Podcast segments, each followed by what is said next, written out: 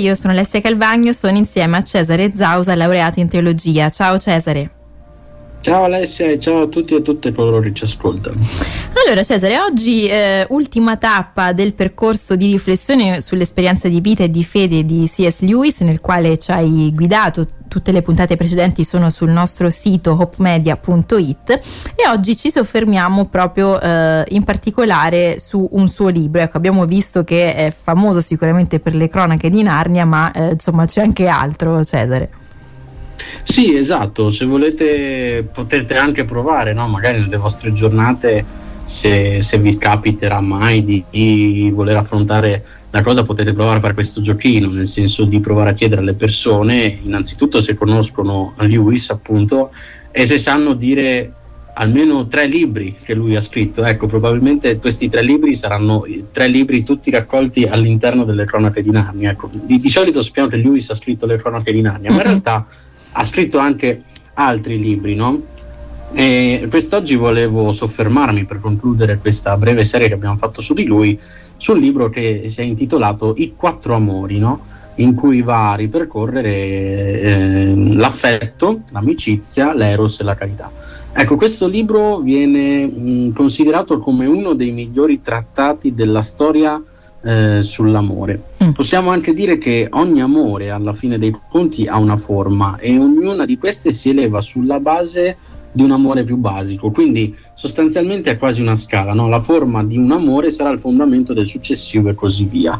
Ecco, per Lewis, eh, lui, Lewis ne ha individuati quattro, mm-hmm. partendo appunto dall'affetto. Eh, questo amore è principalmente quello dei genitori per la prole Ecco, l'abbiamo in comune anche con gli animali, se vogliamo fare un esempio, il che ci, di, ci dice, di per sé ci dice che non implica nulla di buono né di cattivo, no? Tenendo conto ovviamente della distanza che separa l'essere umano dagli animali. Uh-huh. Ma in questo amore ci sono eh, sensazioni di calore e di profumo di una vita nuova, eh? come, come, quando la madre si prende cura del neonato, no? o anche una cagnetta se, che si prende cura dei propri piccoli. Ecco, Luis, affrontando questo affetto, si sofferma sull'amore delle madri, che segue un determinato principio. È un amore che dà, che ha bisogno di dare non si esaurisce in questo dare, ma ha bisogno eh, di essere necessario, no? Uh-huh. E quando si smette di avere bisogno di essere necessario, quindi quando magari la prole cresce, no? iniziano ad allontanarsi, non so se magari qualcuno che ci ascolta è genitore e ha vissuto questa esperienza, soprattutto nella, fase, nella fase adolescenziale, quando la prole inizia ad allontanarsi, uh-huh. no? Ecco, il pianeta si riempie di genitori che dicono che i loro figli non vanno a trovarli o che non li chiamano. No? E questo è perché questo affetto è il più espansivo degli amori. Uh-uh. Ecco, poi eh, gli altri amori che eh, espone Lewis sono più selettivi. C'è l'amicizia, che è quello che sorge tra compagni, nasce tra persone che svolgono la stessa attività, ad esempio tra quanti svolgono la stessa professione o quelli che hanno un passatempo in comune, no? uh-huh. Ma non tutti saranno amici, lo saranno solo tra i compagni quelli che condividono una visione comune o quando in quel gruppo una persona scopre improvvisamente l'altra. Ecco, anche se la, l'amicizia, scusate, è un amore selettivo, non siamo noi in realtà a scegliere i nostri amici, è la provvidenza o, o Dio che lo ha fatto fin dall'inizio dei tempi. Quindi l'amicizia è uno strumento mediante il quale Dio rivela a ciascuno, come in una festa, le bellezze di tutti gli altri. No? Quanto è bello quando nell'amicizia ci riusciamo a scoprire l'uno con l'altro. Mm-hmm. E grazie a questa scoperta coltiviamo una relazione, un affetto, un amore ancora più profondo. Ecco, dopo l'amicizia, Lewis passa ad affrontare il tema dell'eros, che è l'amore quello più carnale no? tra l'uomo e la donna, concretamente la classe in cui si trovano coloro dei quali si dice che comunemente sono innamorati. No? Uh-huh. In questo amore in particolare troviamo un po' di passi opachi da parte di Lewis. Eh, abbiamo visto che quando è morta la moglie ha sperimentato un lungo processo di perdita, un lungo lutto, e ciò è dovuto al fatto che pensava che non l'avrebbe rivista mai più. Eh, Eh, ecco, per questo mm, il, qualsiasi congedo all'interno di questo Eros per Lewis è sempre definitivo. Da ciò dipende quanto sia doloroso il lutto della, della persona perduta e questo è anche il motivo per il quale Lewis vede un certo elemento tragico di destino mm. nello sviluppo degli amori. No? Lewis, per Lewis l'Eros è una tragedia e lo è nel senso che si dirige verso un destino inevitabile o diventa demonio quando appunto nel caso gli innamorati si aggrediscono fino a distruggersi, sappiamo, eh, ne abbiamo eh, testimonianze quasi giornalmente no? di, mm-hmm. di, persone che prima si amavano e poi si, si, odiano, o si dirige verso Dio e allora l'Eros è assorbito da un amore superiore. E qual è questo amore superiore per Lewis? È la carità. La carità, quindi l'ultimo dei quattro amori. Esatto, è la sostanza, di Dio, è la sostanza stessa di Dio. Mm-hmm. Le scritture dicono anche no, che Dio è amore, è l'unico per il quale possiamo dire senza perdere la faccia che questo amore basta. Anche per questo Sant'Agostino ha scritto ci hai fatti per te, Signore, il nostro cuore inquieto finché non riposi in te. Per questo tra tutti la carità è sufficiente, no? ed essendo sufficiente va a riscattare gli altri amori che quando falliscono, soprattutto nel caso dell'Eros, vengono assorbiti e vengono riordinati facendoli durare. Ecco, dobbiamo precisare cosa intende Lewis per carità. Per lui si tratta di un concetto sostanziale. Mm. Le sue caratteristiche non sono quello che intendiamo di pregare, stare alla sua presenza o amare Dio. No? Per lui la carità è essere nella pienezza di comunione con la sostanza divina, è mm. stare in cielo. Ecco, eh, Lewis pensa che questa carità, questo amore eh, che si evolve fino a questa carità, è una comunione proprio diretta, è proprio stare in cielo, così lo, lo esprime nel suo libro. Ecco, ecco, quindi questo è un po' allora quello che ci presenta poi questo, questo libro. Eh, tra poco, insomma, continuiamo a parlare di questo, ma vedendo anche poi cosa, cosa ci dice un po' la Bibbia in merito a questo tema, eh, lo faremo sempre insieme a Cesare Zausa, laureato in teologia.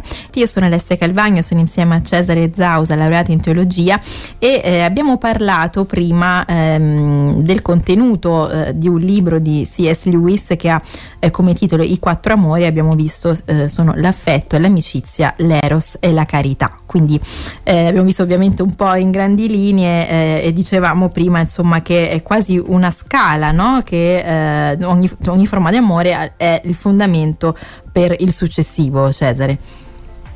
Sì, esatto, quindi abbiamo visto un po' l'affetto che è quello che ci danno i genitori, no? poi da quello si viene, viene a svilupparsi l'amicizia che, eh, che, appunto si sviluppa tra persone che comunque è, è, già un po' più selettivo dell'affetto tra persone che condividono, abbiamo visto professioni o passatempi, uh-huh. per poi aumentare nella, nella forma dell'eros, che è quello proprio rivolto a una persona in particolare per poi appunto eh, scaturire poi alla fine di questa trasformazione, di, questo, di, questa ascensione verso la carità che è l'amore finale. No? E nella Bibbia, tutto sommato, noi troviamo delle forme divine di tutti questi eh, quattro eh, amori. Uh-huh. Il primo, l'affetto, ovviamente è quello che maggiormente vediamo nelle, nella Genesi, no? al momento della creazione ricordiamo benissimo tutti i passaggi in cui viene, viene, descritta la creazione dell'uomo e poi della donna da parte di Dio uh-huh. e questo affetto che nel momento del primo peccato, nel momento della,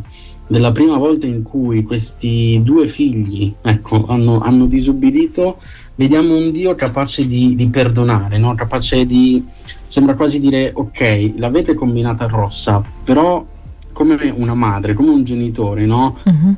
Ti devo punire giustamente perché hai fatto, hai, hai, hai sbagliato, non, non, hai seguito le mie indicazioni. Però non è una punizione eterna, no? Capito? Quando magari sì, ci sì. arrabbiamo con i, con, con i, figli, quando i genitori si arrabbiano con i figli, io mi ricordo questa, un'esperienza personale con, con, i miei genitori, mi dicevano vai in camera tua e rifletti su quello che, che hai fatto. fatto. Poi quando hai capito cosa hai fatto, vieni e ne parliamo insieme, nel senso. E questo è un po' anche, mh, mm, ci rivedo un po' questa forma di Dio che punisce Adamo ed Eva, però lascia comunque subito la promessa mm-hmm. no? che questa punizione non sarà eterna. Infatti, ovviamente, la, la profezia del, um, del, serpente che ferirà il calcagno della donna e mentre lei gli schiaccerà il capo, insomma, vediamo che ci sono delle parole di speranza e questo è l'affetto. No? Poi l'amicizia, l'amicizia. Eh, che sicuramente noi vediamo nella forma maggiore eh, senza dover magari scomodare l'amico di Dio per, tra virgolette, passatemelo, eccellenza che è Mosè, no? Uh-huh. Eh, vediamo anche altre persone che sono state a fianco al Dio, magari una persona che non sempre viene citata, non sempre ci ricordiamo, è Enoch, che è sempre lì, sì. anche lì all'interno del libro camminò Genesi, con Dio. Mm.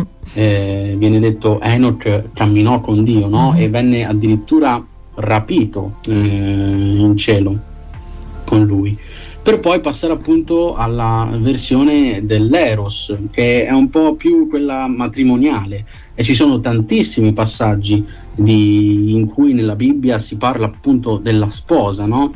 Mm, ricordiamo anche una parabola di, di Gesù, no? con eh, delle, delle, dieci vergini, lo sposo che deve arrivare con la sposa, le dieci vergini, ci sono tantissime immagini, ma se ne dovessi scegliere una, Ecco, io, a me piace tanto l'immagine nei primi capitoli di Geremia quando uh-huh. Dio è un po' arrabbiato con Israele, no?